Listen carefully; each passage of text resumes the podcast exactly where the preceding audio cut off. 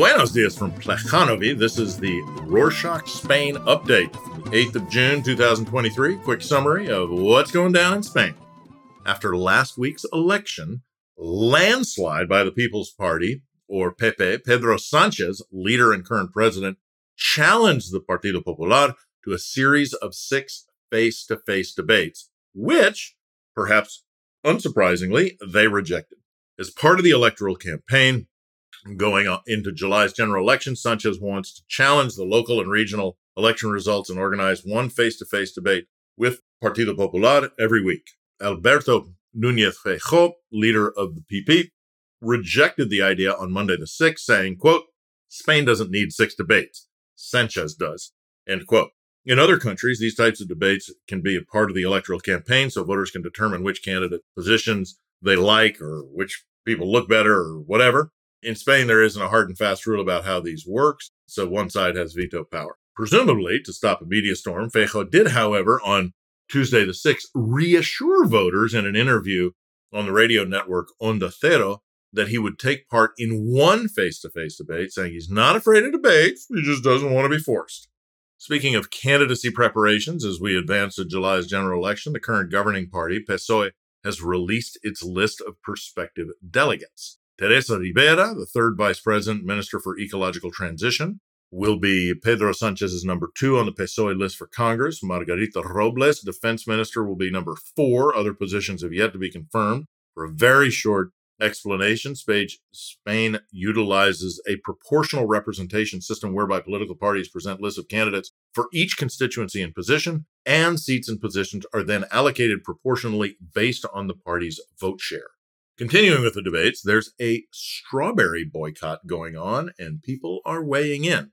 For months, there have been talks between the central government and Junta de Andalucia about irrigation plans for the Doñana National Park, but due to depleted water reserves because of light rainfall, the plans are at a standstill. To add to this story, an online petition in Germany called for German supermarkets to stop selling Huelva strawberries because they believe they are being produced with stolen water from the depleted resources of Doñana National Park. For context, Huelva produces around 90% of Spain's berry cultivation and export, including strawberries, raspberries, and blackberries due to the Andaluz climate. It's also big business, and a boycott against them could be very damaging. Delegation of nine deputies from the German lower house arrived in Spain this week to investigate the claims midst of the boycott and droughts, a housing revolution is taking place, as we've reported. But it, could it be over before it starts? On Friday, the 26th, the momentous new housing law came into force after years of hard work. But the fate of this law could hang in the balance should the Partido Popular win the snap election that will take place on the 23rd of July. The housing law has been years in the making, a response to a 1956 decision by Franco's housing minister that Spain should be encouraging people to own homes rather than rent them. Recall back in 2007 and 8 when a global financial crash affected the real estate market, particularly in Spain, causing evictions, pushing people towards previously underregulated rental market. This then pushed rent prices up almost 50%, while wages only rose around 3% over the following decade, leading us to today where the rental market is unstable and expensive, which the new housing law is trying to shift. Want to learn more about the housing law and what could happen? Link in the show notes.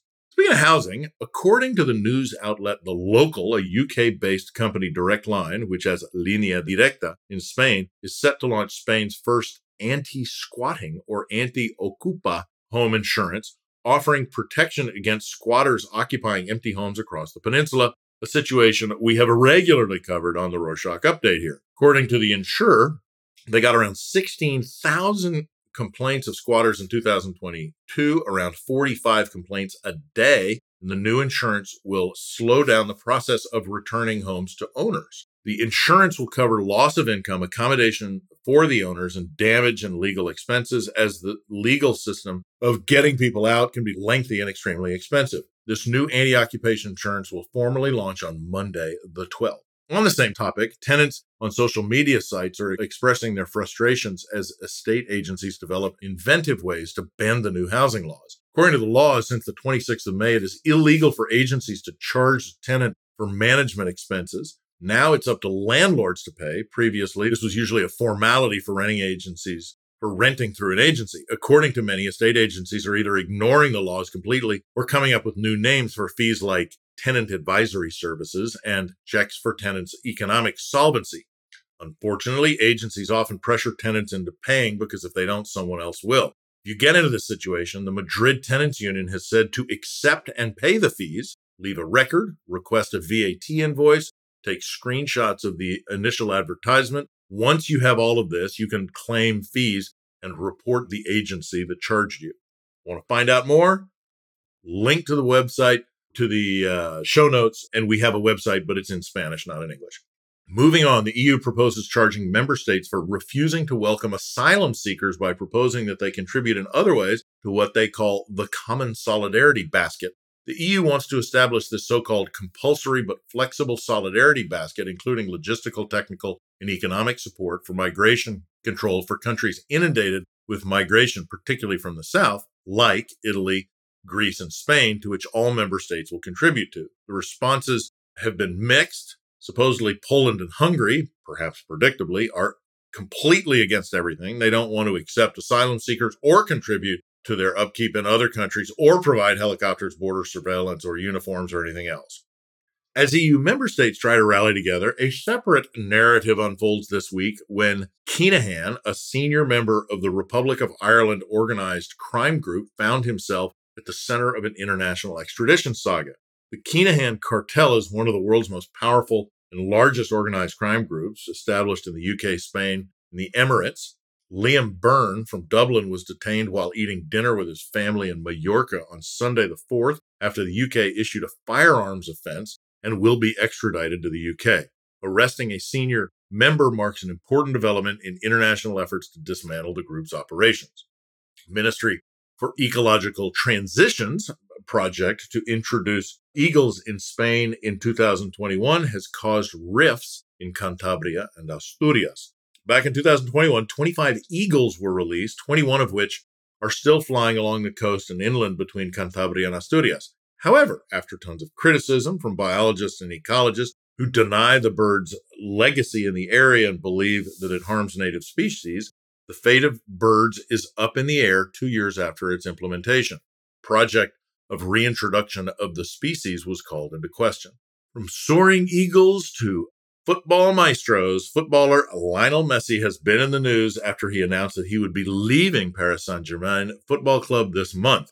After a lot of speculation back and forth about his next steps, Messi officially announced on Tuesday the 7th that he would be signing next season's contract with Inter Miami, meaning Florida, leaving Barca's supporters' dreams aside. In his statement, he expressed he would have loved to return to Barcelona Football Club, but they couldn't guarantee a place for him because of finances and restrictions. It will be the player's first time signing outside of Europe. Also, don't forget that this week, Selectividad, or PAU, will take place, the national exam to get into university. And that's it for this. You know, every week we work hard to try and pick what the most important stuff is going on in Spain. What's talked about the most, what's big but flies under the radar, all the main stuff. We're getting the mix right? Not a specific thing we have missed. What types of information you want more or less of? Let us know at spain at rorshok.com. Hasta la próxima.